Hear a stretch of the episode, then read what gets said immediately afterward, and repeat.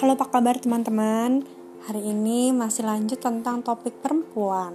Nah di podcast yang sekarang ini Kalian akan dengarkan Saya akan mengundang salah seorang perempuan yang pembawaannya itu Enak dilihat gitu loh ya. Nah dia akan membicarakan tentang pernikahan, kehamilan, kemudian persiapan melahirkan. Sama seperti podcast yang sebelumnya ini juga banyak nilai-nilai yang bisa kita petik dari obrolan NZ hari ini. Selamat mendengarkan.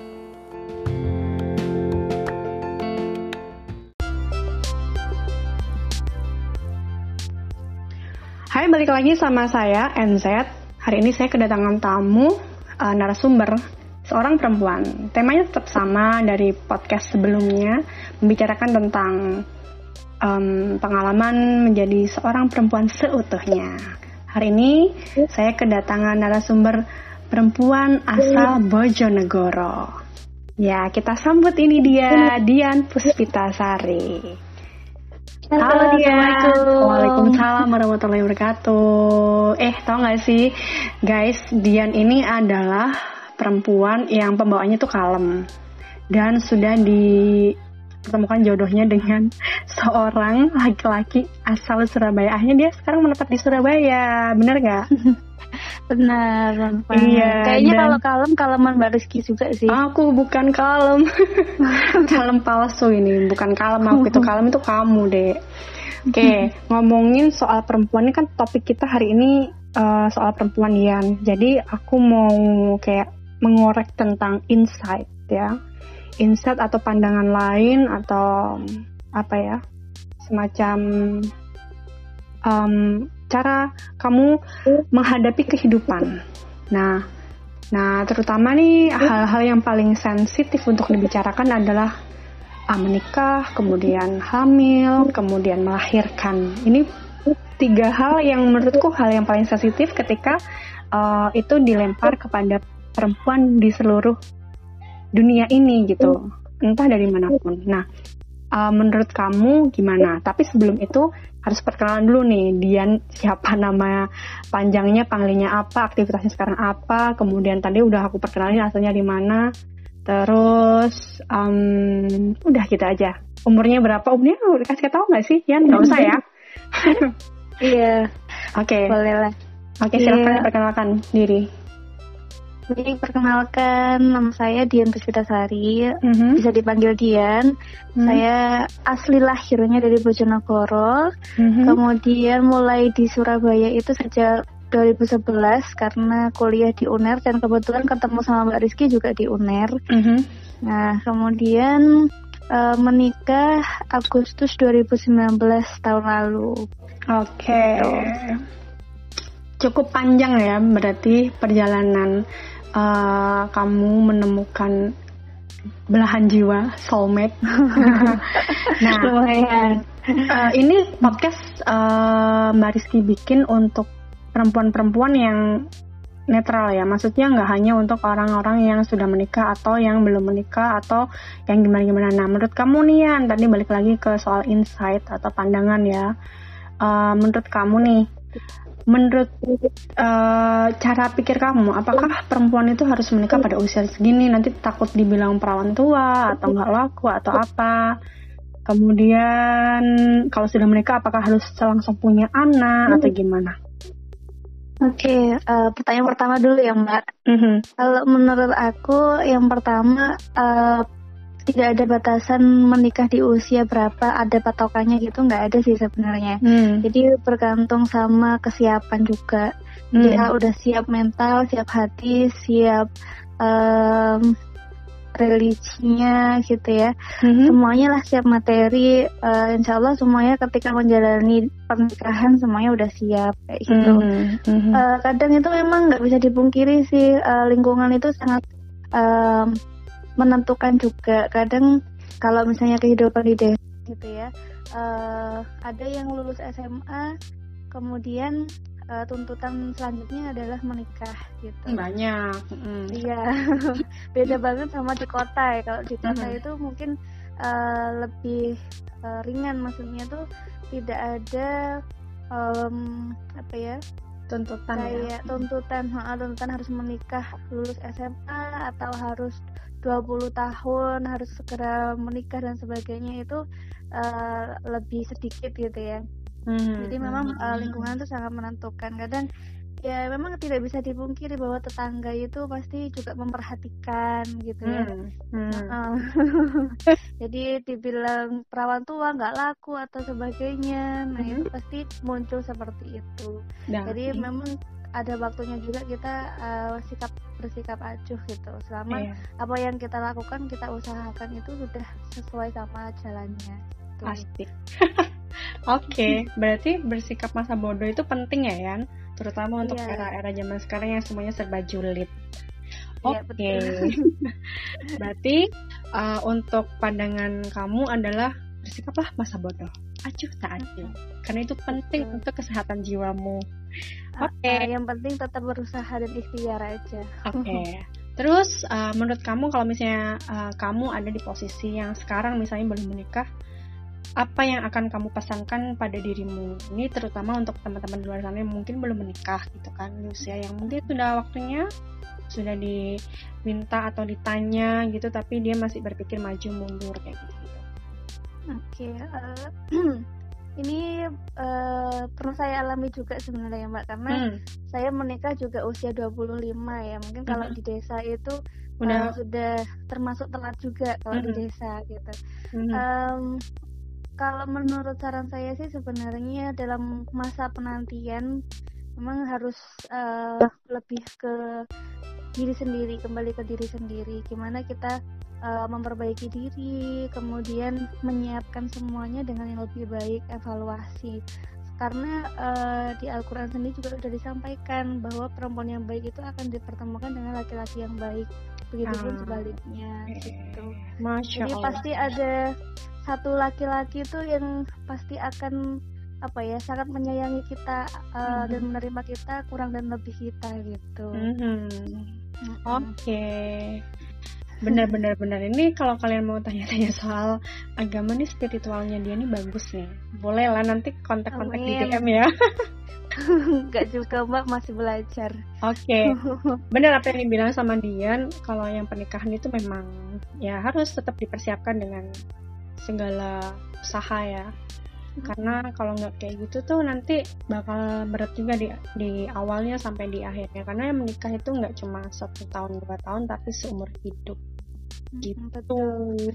terus nggak asal hmm? pilih juga mbak sebenarnya. Hmm. kadang itu karena udah uh, ada tetangga yang bilang udah usia segini kok nggak nikah nikah akhirnya siapa yang datang diterima aja. Nah, nah itu, itu bikin PR ya. Hmm, jadi uh, apa ya kalau misalnya itu memang belum sesuai sama kriteria kita atau kita belum klik sama uh, itu dia orangnya gitu misalnya mm -hmm. ya nggak apa-apa mending kita harus isi horoh dulu gitu. okay. jadi jangan menurunkan uh, standar ya? standar. Uh, jangan menurunkan standar. Udah standar nih.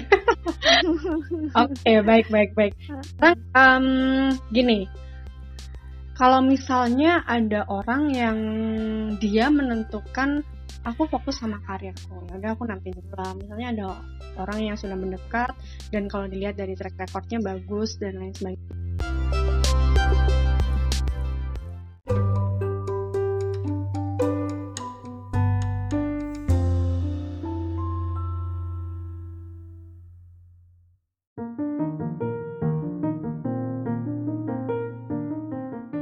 Oke Lian, uh, jadi intinya ada laki-laki yang tadi itu mendekat terus track, recordnya bagus. Tadi sempat keputus ya soalnya jadi saya ulang lagi.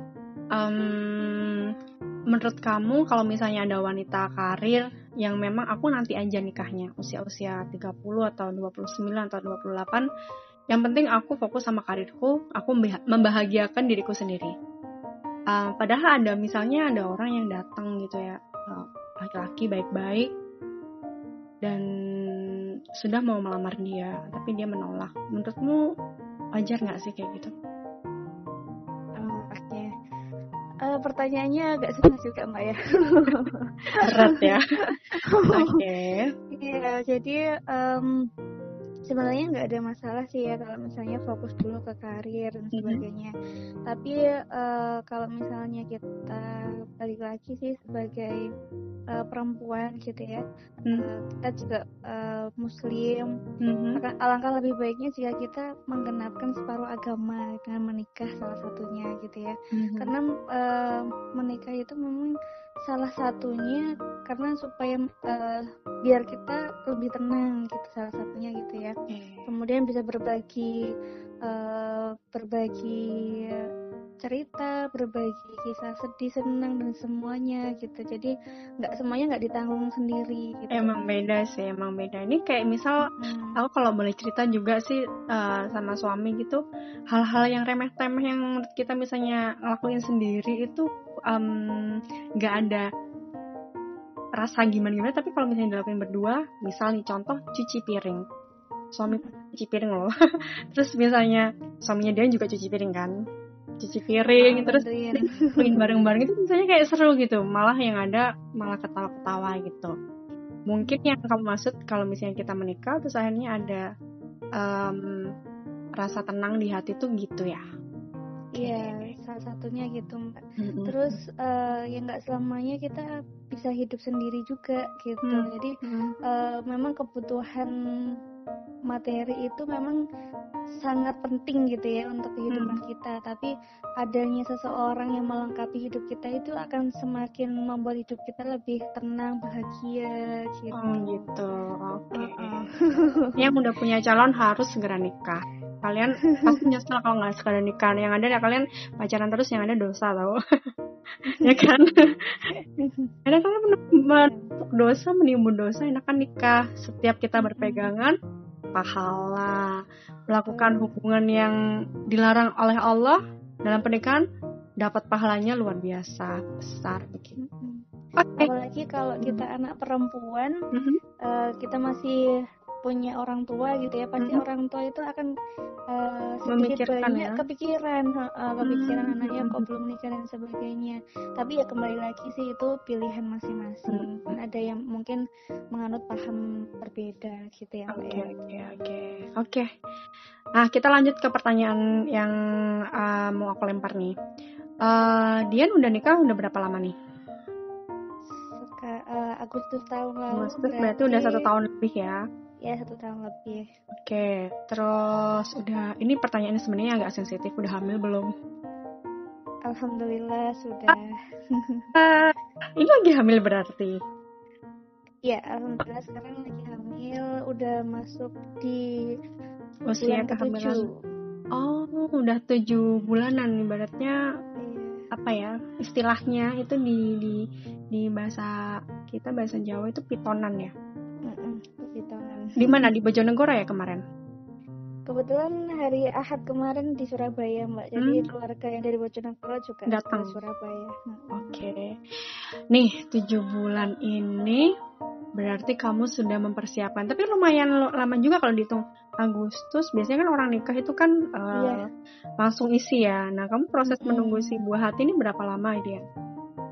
Kurang lebih 9 bulan, Mbak. Jadi Mhm. Agustus sekitar eh, bulan Ramadan kemarin itu baru baru tahu positif itu pas Lebaran. Nah, pas pas Lebaran itu baru cek alhamdulillah garis Oke. gitu. Oke, Alhamdulillah. waktu itu aku keguguran, dia menjenguk, setelah itu langsung dia isi. Subhanallah kan Allah itu. Jadi aku punya keponakan nih. Oke. insyaallah. Oke, ini kalau boleh tahu jenis kelaminnya apa? Cewek atau cowok? Sebenarnya dirahasiakan sih, Mbak. Kasih bocoran.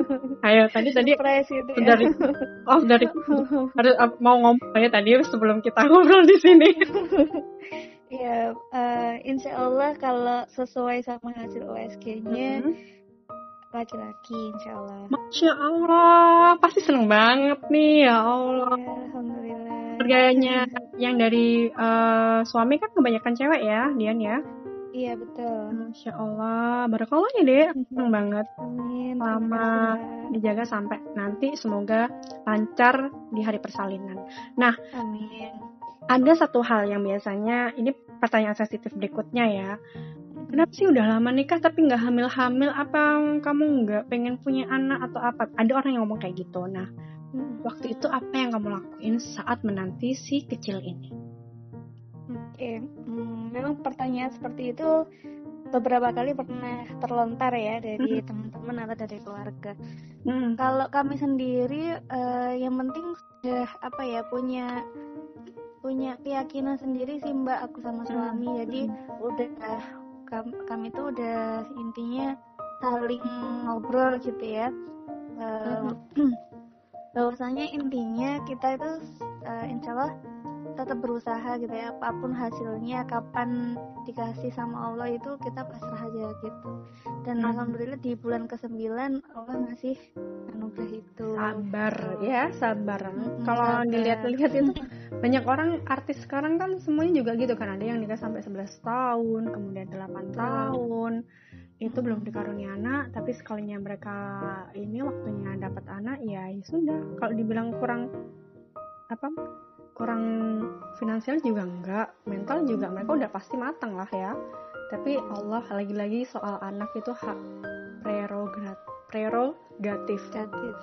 Oke, aku jadi ya sekali lagi itu tadi sih mbak kembali lagi kita ya masa bodoh aja gitu Oh, itu kuncinya berarti. Uh. Masa bodoh.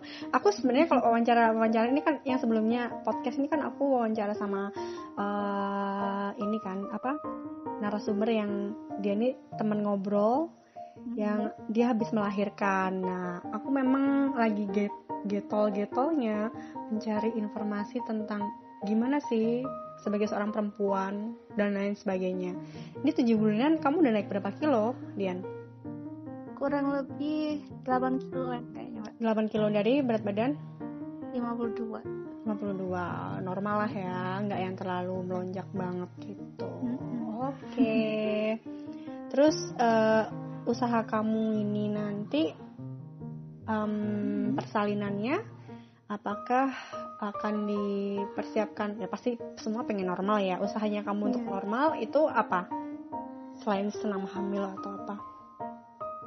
Em, apa ya? Yang pertama ngikutin saran dokter sih yang pastinya. Mhm. yang senam itu ya kemudian makan em, sesuai dengan arahannya juga. Kalau katanya orang Jawa sih kalau orang zaman dulu itu nggak nggak banyak banyak es kalau udah semester ketiga gitu. Soalnya takutnya nanti bayinya ya? gede di dalam Mhm. ini terakhir berat badannya berapa Dian? Kenapa mbak? Terakhir berat badannya berapa? Eh, 60 60,5 60,5 kalau badan dedeknya masih Mhm. belum ngecek terakhir sih rencananya minggu depan baru USG lagi gitu. Oh gitu. Tapi yang terakhir terakhir masih ingat udah sampai 2, koma berapa gitu? belum sih soalnya eh, kalau di trimester kedua kemarin sarannya dokter nggak sering-sering dicek eh, maksudnya nggak sering ke rumah sakit soalnya menghindari pandemi juga gitu jadi selama Hmm. nggak ada keluhan eh, kontrolnya dikurangin dulu nggak apa-apa gitu. Hmm, kontrol di rumah sakit mana nih jadinya? Kapan hari kan kita sempat ngobrol-ngobrol. Aku di rumah sakit eh, mana? Eh, daerah Durungkut ya. Jemur Sari Iya Jemur Sari itu jauh banget dari rumah Hmm. kamu ya. Iya, akhirnya kemarin nyoba beberapa juga sih ke rumah sakit Lombok dua. Terus teman ada teman yang nyaranin ke Papilio Birth Center mbak jadi Oh, aku pengen banget itu normal kan yang syar'i Ah, banget kan Sidoarjo kalau. Oke oke. Iya. jadi kemarin itu eh, temanku di satu komunitas Mhm. ibu profesional itu Mhm. eh, kebetulan habis melahirkan di sana Hmm. terus tanya-tanya reviewnya eh, jadi tertarik gitu terus Mhm. kemarin eh, mau konsultasi ke sana ternyata antrinya panjang banget mau Hmm. konsultasi aja nunggunya dua minggu Oh my god. Oke oke. jadi eh, Bismillah semoga cocok sih di sana jadi Iya, insya Allah. eh, Hmm. Kan soalnya uh, seingatku nih aku jadi promosi ya. Papilio itu kalau misalnya melahirkan normal itu nggak ada jahitan, jadi bisa benar-benar yang keluarnya itu alami gitu loh. Aku lihat Hmm, videonya kan yang betul. di Instagram. jadi memang eh, kebetulan temanku yang kemarin itu eh, melahirkan anak ketiga Mhm. nah melahirkan anak ketiga pas datang ke sana itu udah bukaan empat terus habis itu nunggunya nggak lama sih mbak nggak sampai akhirnya- berjam-jam gitu Mm-mm. ya nggak sampai berjam-jam kurang lebih cuma 3 sampai 4 jam itu Mhm. bukaan udah lengkap Mhm. terus dengan metode lahiran di sana Mhm. lahirannya cuma batuk doang nggak pakai ngeden katanya demi apa ya Allah bisa informasi buat yang sekarang mungkin mempersiapkan program kehamilan iya kemudian yang betul su- masih eh, ini ya pengen lahiran normal terus tanpa minim trauma gitu iya dan alhamdulillahnya juga eh, merdeka dari jahitan mbak Nah, masya Allah. itu. Minim trauma banget yang ada dia malah senyum ya. Iya, apalagi nanti untuk anak pertama pengennya kayak gitu, jadi minim trauma gitu kan. Hmm, Jadi hmm, Bismillah semoga jodoh di sana. Iya, lancar ya Dian ya. Iya, Aku amin. pengen segera ketemu sama si ganteng nih, ya ampun. Pasti mancung banget orang bapak ibunya mancung-mancung semua. Amin. Amin. Oke, terus Buset. eh, udah disiapin belum namanya? Em, sebenarnya belum sih, cuma kemarin waktu ngobrol sama bapak ibu mertua, Hmm? beliau udah kasih eh, saran nama. Aha, tapi gitu. masih di Tapi ini ya kumpulin ya. masih dikumpulin. Barangkali Mbak Rizky mau ada kasih referensi juga boleh. Aku sih pengen kamu eh, baca-baca kisah-kisahnya sahabat Nabi atau siapa gitu yang mungkin bisa mengilhami. Oh, kamu mengilhami itu kenapa Inspirasi. suamimu? Meng- Menginspirasi. Oke, eh Yan, kan Iya. teman-teman ini pasti pada rempong. Aku kan tahu pas waktu kita terakhir ketemu itu Hmm. apa namanya kamu usianya udah empat bulan dan lain sebagainya banyak dari sekian orang pasti nggak tahu apalagi kamu nggak pernah posting perut nggak pernah posting test pack nggak pernah foto- posting di rumah sakit Iya. mana aku boleh tahu nggak alasannya itu kenapa Em, yang pertama alasannya apa ya? Em, karena yang pertama ini kan em, masih termasuk rencana Allah gitu mbak ya. Mhm. kita masih belum tahu nanti eh, Allah mentariknya kayak gimana. Jadi bukan merahasiakan juga sebenarnya kan berita baik ya Cuman Hmm. kadang itu kalau kita posting seperti itu, misalnya rencana pernikahan atau rencana melahirkan itu ada orang-orang yang nggak suka. Mhm. Takutnya kalau kita posting seperti itu ada yang mendoakan nggak baik, jadi jadinya nggak enak juga kayak gitu. Jadi Mhm. kita mengurangi hal-hal semacam itu. gitu. Hmm, aku jadi ingat itu bahaya ain ya kalau misalnya dilihat itu langsung didoain bagus wah keren banget nih taraf keimanannya dia masya Allah. Oke, terus ya nanti ke depannya eh, harapan kamu untuk si ganteng yang ada di perut kamu sambil lulus-lulus tuh perutnya. Iya. Salam dari Onti nih, dari Onti Rizky. Iya. Aku manggilnya Onti atau Bude nih, Bude lah ya. biar biar kerasa Jawanya ya, Mbak. Iya, orang Jawa, masa nggak bisa ngomong bahasa Jawa, ya kan? Ah. Oke, terus eh, ke depannya harapan kamu sama calon em, bayi yang ada di perut kamu apa? Biar nanti kalau pas gede didengerin, oh ini suara suara ibundaku. Manggilnya nanti apa? Ibunda, papa, mama, mami, papi, uma, abi. Aduh, aku jadi banyak banget nih itu. belum memutuskan sih Mbak. Mhm. Heeh, mungkin ya ayah sama ibu mungkin ya insya Allah Ayah itu biasanya pasangnya sama bunda, kalau ibu sama bapak. Oh gitu ya. Berarti ya anti mainstream nih. Nanti mainstream. Oke, nggak apa-apa. Yang penting kamu uh, dengan penuh kebahagiaan. Terus apa nih kira-kira harapan untuk si kecil ke depannya ketika sudah lahir di dunia mendengarkan suara ibunya yang selama ini hanya terlihat tapi tak terlihat? Gimana maksudnya? Ya, gimana nih? Gimana gimana iya. Hmm, pastinya harapan semua orang tua itu pengen anaknya jadi anak yang soleh dan solihah gitu ya.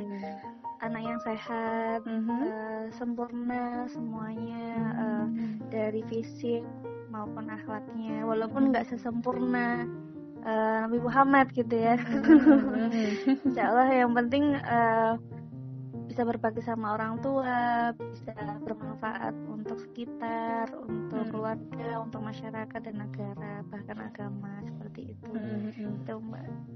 Oke. Mohon mohon doanya juga ya mbak ya Amin, amin. Insya Allah lancar. Aku sama sekali telepon orang-orang yang sudah melahirkan atau yang eh, apa hamil itu sama sekali nggak ada perasaan kayak aku iri atau apa.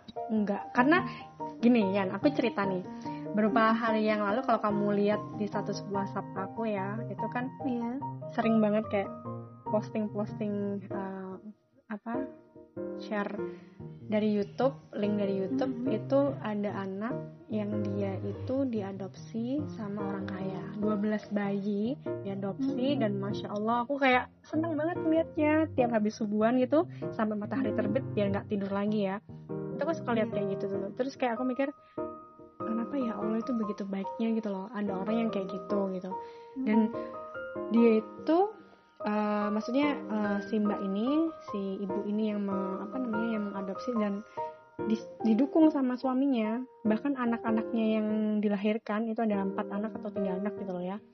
Itu Mhm. mendukung. Iya nggak apa-apa nggak apa-apa ma. Atau bunda ya waktu itu panggilnya bunda kalau nggak salah. Bunda Monica ingat banget. Hmm. Nah, itu dia memfasilitasi orang-orang yang awalnya cuma satu orang. Jadi ada yang tiba-tiba WA kalau nggak salah itu ceritanya. Kalau kamu lihat YouTube keseluruhannya, Ya. eh, dia itu memfasilitasi masih di kandungan, dibiayai semuanya sampai lahiran. Akhirnya banget diadopsi, dijadiin seperti anaknya 12 orang, 12 anak calon orang lah ibaratnya menyelamatkan masa depan. Yang di mana kalau ditanyain backgroundnya, ya maksudnya ibunya itu ya, ada yang dia itu hamil di luar nikah, berarti kan seks bebas ya. Iya. Eh, ada yang secara ekonomi memang tidak bagus, ada suaminya juga. Melepaskannya itu sambil nangis gitu, menyerahkan anaknya gitu. Ada yang karena memang dia apa namanya terbebani karena budayanya atau apa, umurnya yang belum mencukupi banyak hal intinya. Ada yang yatim kayak gitu-gitu. Nah terus aku kayak kenapa ya orang-orang yang eh, punya anak cepat kayak gitu mereka dengan mudahnya membuang kayak gitu. Nah, menurut kamu nih, ada kan orang yang dia hamil terus dibuang, dikasih di kardus atau diaborsi. Gila sih kalau misalnya sampai ada Aduh, yang ngeri diaborsi. Nah, menurut kamu eh, orang-orang yang kayak gitu tuh kenapa? Kalau ngomongin kurang iman pasti kayak Iya mereka ini kurang iman. Tapi aku nggak mau judging ya nggak mau menghakimin. Karena yang namanya kesalahan itu pasti ada sebabnya mungkin karena mereka tidak punya ilmu di situ. Kemudian mereka merasa ditinggalkan. Banyak sisi dari secara mental atau apa gitu. Kalau dari dia sendiri menurut kamu gimana? Misal dari teman kamu lah ada yang deket kayak gitu apa yang akan kamu lakukan? Tahu dia hamil luar nikah pacarnya nggak tanggung jawab atau pacarnya tanggung jawab apa yang akan kamu lakukan? Hmm. Berat banget ya. Hmm, ini aku langsung ingat soal yang YouTube ya aku berapa hari ini pantengin ya. Jadi kayak ngomongin soal anak bayi itu aku tersentuh makanya aku pengen telepon sama orang-orang yang hamil. Mana tahu nanti kan dapat uh, insight atau pandangan baru gitu. Soal menjalani kehamilan. Oke Iya, sebenarnya memang sayang banget ya Mbak eh, kayak gitu. hmm. Eh, ya mungkin di satu sisi karena keadaan ya yang memaksa seperti Mhm. itu kita nggak bisa nyalahin juga. Mungkin Mhm. karena lingkungan atau saudara, mungkin keluarga Mhm. yang tidak mendukung eh, kehamilan tersebut bahkan Mhm. bayi tersebut gitu ya. Hmm. Tapi bayi itu sendiri pastinya kan eh, nggak dosa apa-apa gitu ya Mhm. kasihan. Hmm. Kalau misalnya ada temanku yang seperti itu, mungkin eh ya apa ya? Mungkin ki- bisa kita dampingi gitu. Hmm. Eh, mungkin karena ya ada masalah psikologinya atau mentalnya dia sendiri yang Hmm. terbebani gitu. Hmm. Jadi memang nggak bisa disalahin 100% sih gitu. Hmm. Jadi mungkin eh, kalau misalnya eh, kita lebih ke pencegahannya aja mungkin ya. Hmm. Jadi Hmm. nggak ke apa eh, jadi sebelumnya mungkin eh, kalau kita tahu teman kita ada yang mungkin eh, menikah apa hamil di luar nikah atau tahu kondisinya sedang susah coba kita uh, dekati gitu jangan malah kita tinggalkan Mhm. jadi lebih ke pencegahannya aja mungkin karena kalau sudah terjadi ya kita nggak bisa ngapa-ngapain gitu Hmm, pe- kalau pencegahannya kira-kira uh, apa yang harus dilakukan? Ini kan kita ngomongin topik perempuan, pasti ada banyak, apalagi pendengarku banyak perempuan yang usianya masih ah, SMA gitu, terus ada yang tengah-tengah seperti kita. Gimana menurut kamu? Iya jadi yang pertama sering diajak ngobrol sih mbak Mhm. Jadi kadang itu eh, orang melakukan hal yang nekat itu karena nggak tahu harus ngomong ke siapa, mungkin kayak gitu ya. Eh, atau sudah capek mau ngomong sama orang tua udah udah nggak didengerin atau kayak Mhm. gimana.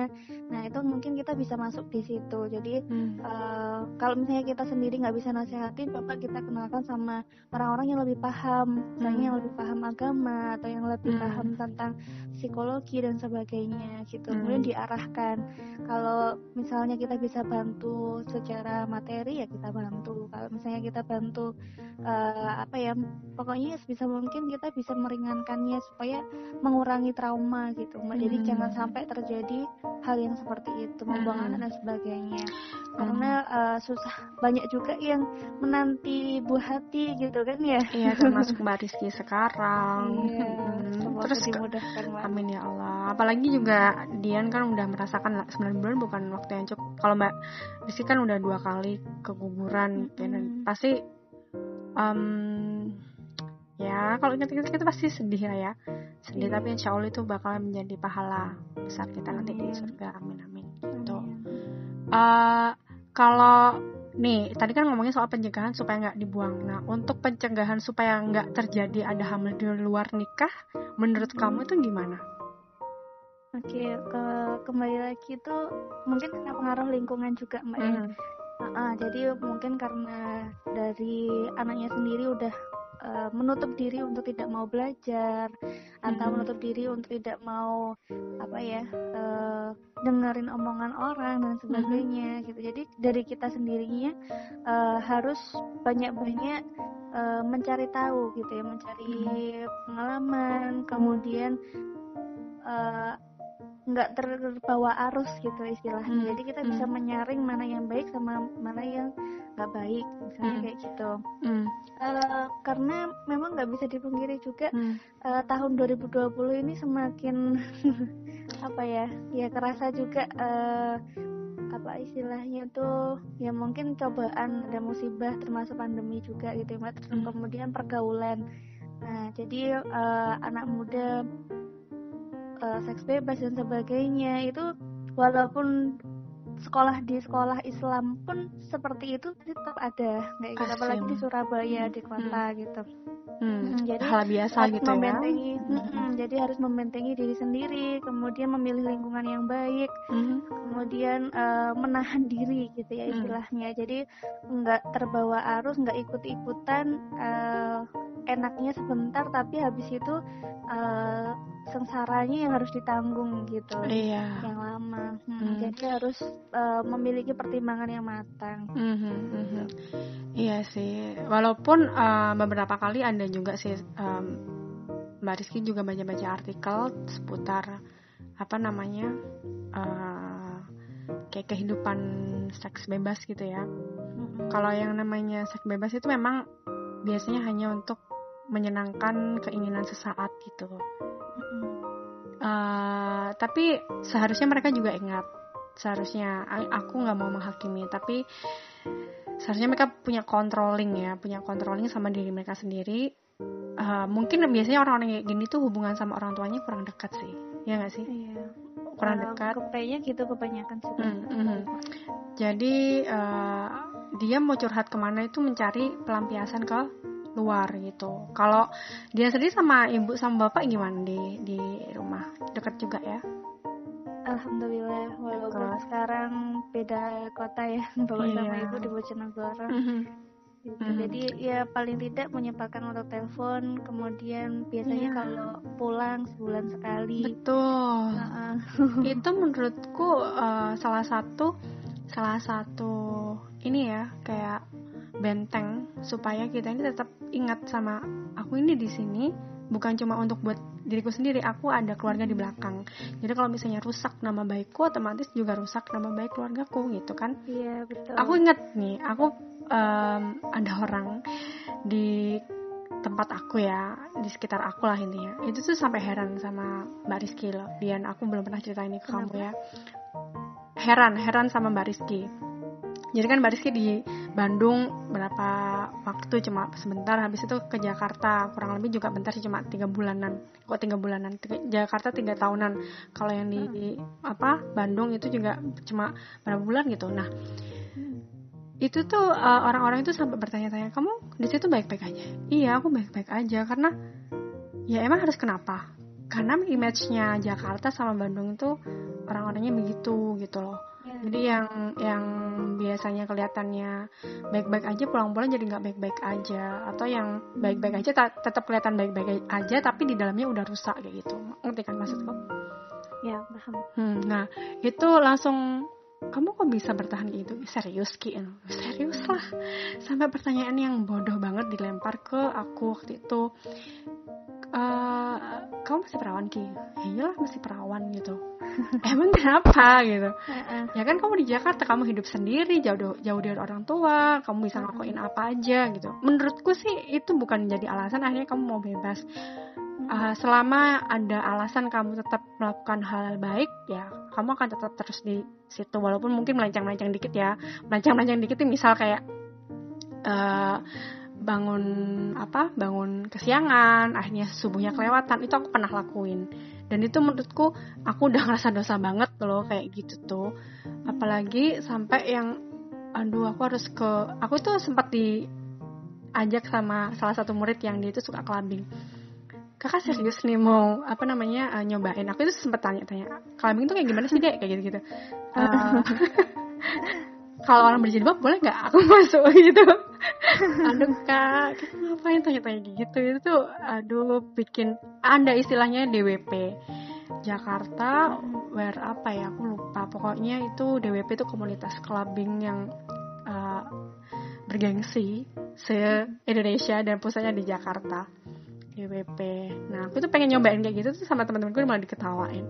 Nah, emang bener menurutku sih semuanya benteng dari diri sendiri dan uh, jangan apa ya, Yan, jangan sampai ngerasa keren kalau kamu melakukan kegiatan nakal.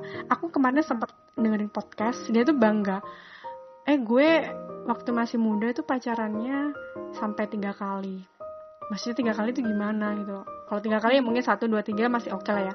Tiga kali itu dalam satu waktu ya jadi misalnya di kota ini dia punya pacar tapi nanti misalnya dia pergi ke mana dia punya pacar lagi. Nggak bisa cuma satu orang. Dan dia bangga karena dia cantik gitu. Nah menurut kamu apa yang harus disadarkan uh, dari pemikiran-pemikiran yang bodoh seperti ini? Aku mohon maaf ini ngomongnya nggak langsung frontal bodoh gitu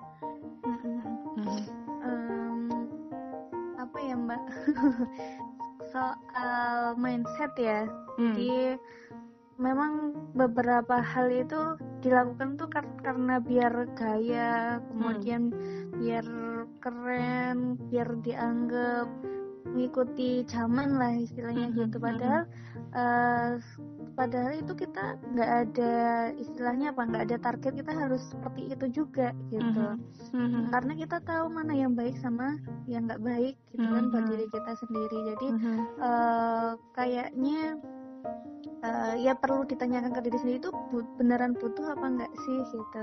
Mm-hmm. uh, beneran harus dilakukan apa enggak? Terus uh, nanti ke depannya efeknya kayak gimana? Mm-hmm. jadi yang dipikirin nggak hanya jangka pendek aja tapi juga jangka panjang gitu. Mm-hmm. mungkin mereka lupa yang namanya hukum tabur tuai. Saat kita menabur bi, uh, apa biji atau benih yang buruk itu juga akan kita panen atau tuai di saat kita sudah lama setelah apa ya menanam itu gitu kan ya ini terlepas soal agama agama apa pun kalau kita uh, sepakati pasti semuanya akan sepakat dengan yang namanya hukum tak bertuai mm -hmm. mm -hmm. Uh, bahkan kalau misalnya nggak kena ke diri kita sendiri bisa jadi nanti ke anak cucu kita gitu kan hmm. kita nggak pingin kayak gitu hmm, hmm, hmm, hmm, hmm. nah makanya itu dijaga semuanya jangan sampai kita amit-amit nauzubillah min dalik ada uh, kejadian kayak gitu. Pun kalau misalnya ada orang yang mengalami hal kayak gitu segera uh, bentengi diri kembali sama hal-hal yang baik kayak gitu. Datengin orang-orang yang baik gitu ya Yan ya. Hmm, oke betul. ini kita ngomongnya sampai ke mana-mana tapi topiknya tetap seputar perempuan. Nah eh ini udah berapa menit nih? Udah hampir 40 menit lebih malahan ya Nih terakhir, ya, iya, iya kalau ngomongin gini tuh nggak kerasa, nggak apa-apa ya daripada kita menggibah lebih baik ngomongin soal yang positif-positif aja dan menginspirasi. Oke Oh, terakhir, inspirasi. Mhm. Oke, terakhir Dian, aktivitas kamu sekarang sebagai seorang guru masih ya? Masih. Masih. Dia guru bahasa Indonesia yang tulisannya kalau nulis itu huruf kapital dan huruf non kapitalnya sangat diatur guys. jadi, jadi em, aku pengen tahu nanti setelah melahirkan apakah kamu akan tetap lanjut bekerja sebagai seorang pengajar? Hmm, baik. Em, setelah melahirkan, apakah lanjut sebagai pengajar? Sebenarnya eh, aktivitas itu menyenangkan sih mbak ya. Jadi Mhm. kalau kalau misalnya eh, melahirkan kita eh, sudah menjadi ibu jelas gitu ya. Tapi kalau mengajar itu menurutku suatu kebutuhan mbak, bukan karena materi ya. Hmm. Walaupun nggak bisa dipungkiri itu juga bisa Jadi salah satu pertimbangan. Mhm, Ha-ha, mhm. betul tapi eh, semacam kebutuhan maksudnya kalau nggak ngajar itu kayak gimana gitu jadi udah kayak hobi gitu Iya. terus eh, kemudian mengajar juga salah satu eh, jalan kita untuk mendapatkan pahala gitu kan ya nanti mengamalkan ilmu dan sebagainya jadi eh, sepertinya mungkin walaupun tidak full seperti sebelum mengandung atau sebelum melahirkan mungkin tetap diusahakan aktivitas mengajar gitu. Oke, tetap ya. Heeh. Karena memang itu kayak kamu percaya nggak sih Dian yang namanya bekerja itu semacam stress relief ya, kayak Hmm, kita mengukir stres kita dan melepaskannya gitu loh. betul Nah, menurut sampai kamu aku tuh hmm, pernah hmm, mbak eh, sebelum ngajar itu kayak pusing Mhm. sakit gitu ya mhm, terus bete banget kayak Mhm. ya udah males mau berangkat gitu tapi Mhm. pas udah di kelas ketemu sama murid itu jadi beda suasananya. beda heeh. jadi Oke. pusingnya itu udah hilang gitu Hmm, Oke, bener bener bener bener. Yang namanya pekerjaan seharusnya uh, sama seperti saat kita menjalankan hobi kita ya. Oke, Mm-mm. berarti ini Dian bekerja bukan karena uang tapi bekerja karena memang hobi plus itu tadi pahala insya Allah. Amin. amin Oke, berarti itu ya terakhir uh, pertanyaan dari Mbak Rizky. Sekarang uh, ada pertanyaan random. Biasanya kalau di podcast aku bintang tamunya narasumbernya harus menjawab hal random. Nah kamu jawab cepat nggak boleh mikir lama, oke ya? oke Yang pertama Dian. Kalau disuruh milih warna biru atau coklat? biru Biru. anak cewek anak cowok? cowok Karena kamu menga menga- Oh. Guru atau penulis? Guru Guru. Barusan dibahas ya. iya Kemudian hijab menutupi dada atau hijab yang biasa aja. hijab menutup dada Oke, terus lagi ya? Ini terakhir sepatu high heels atau sepatu flat shoes? sepatu flat Flat. Sekarang dia tinggi. Oke. takut jatuh soalnya mbak Aku jatuh ya. Ah, ah, pegel kalau pakai high heel Oke oke. Ya nanti kita langsung kopdar ya, kopi darat ketemu langsung aja Siap, ya untuk melanjutkan pembicaraan selanjutnya. Ini kita akhiri karena udah mencapai batas durasi yang biasanya orang itu kalau kelamaan malas dengerin. Jadi ya udah kita cukupi saja percakapan kita ngobrol sama NZ hari ini. Dan terima kasih atas ilmunya, waktunya juga Dian sudah menyempatkan padahal dia ini barusan kasih Gojek juga. loh atau Grab ya. Terus buat makan tapi disempet-sempetin gitu loh ngobrol sama Ecet alias Rizky. Makasih semoga semuanya berjalan Sama-sama. dengan eh, baik dan Amin. apa namanya lancar semuanya insya Allah ya. Ya, mohon doanya teman-teman semua yang dengerin. Bye. Bye.